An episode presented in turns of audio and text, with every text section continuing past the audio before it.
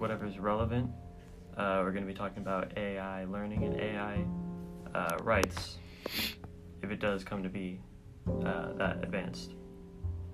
All right, so we're going to start with something called AI Dungeon and uh, Talk to Transformer, which are two AI uh, text based uh, story writing AI. So you give it a prompt and it will uh, build upon whatever you add to it. Uh, such as AI Dungeon, it starts with a premise such as fantasy, uh, uh, sci-fi, whatever it might be like that, and apocalyptic, mystery, fantasy. You can make your own custom uh, Story. story. Yes. One of, one of the main things about it is it's basically a text-based adventure game without the limitations to it, which is like the limited amount of prompts that you can add to it.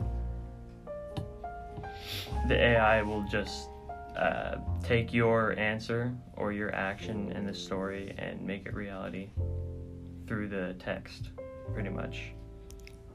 Uh, do you have anything to say about it, Alex? No. It's it's a very fun app you can download on the App Store. I'm not sure if iOS has it, but I know. Android has it. It does. Uh, it does.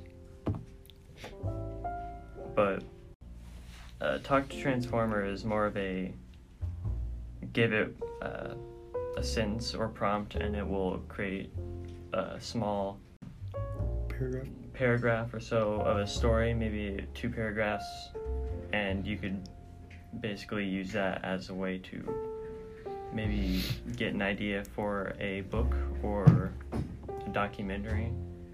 The only problem with it, though, however, is that it it the AI was taught using specific Stories. stories or documentaries, so it will take basically rip off documentaries from other websites without using the uh, source for the actual information, which is plagiarism, unfortunately. Uh, which would require the AI to understand that's plagiarism and create its own. So, if you were to, the real way to get it to make a story, talk to Transformer, is to uh, add an, a name or two characters and then an action or prompt, whatever the person is doing or how they, who they are, or what they are, and that is the main basis for Talk to Transformer's ability to create stories randomly. But uh, that's about AI. AI learning is uh, artificial intelligence. The reality is you can't just write co- write code and is expected to do something that if you just write to write a code, uh, it won't be able to choose on its own accord. It will just choose uh, based off of what the code says. AI is much more complicated. It it's basically teaching the uh, artificial intelligence as if it's a child or a, a baby learning how to speak. It will, uh, as I said before, it will feed. We could feed information to it, and it will learn how to create based off of what you fed it. The only problem is what you fed it is the only thing it's learned how to use, so it will only use those, d- depending on the type of code used or the type of AI coding attempted to ma- be made. But with that, uh, there's something called deep faking, which is face stealing. Essentially, you can take uh, teach an AI to take multiple depictions of a face in multiple angles and teach it to uh, distort, uh, put that face onto another person using digital methods, and essentially make it look lifelike enough to uh, walk into a store or look like you could look like Elon Musk if you want. I don't know, only on digital, of course.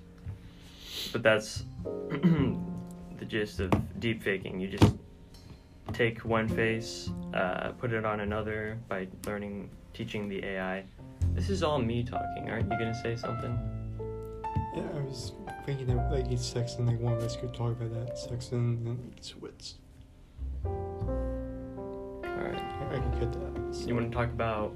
Do you know anything about uh, Detroit Become Human, the video game released on uh, PlayStation, based on AI rights, as if they were humans, because of the ad- advanced nature of the human AI sort of combination that they've added into the game.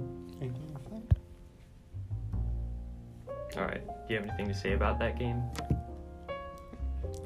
So, it, Detroit Become Human is about a group of ro- robots that are AI and they develop a sense of conscience and they try to uh, and they try to fight to like gain rights like we humans have.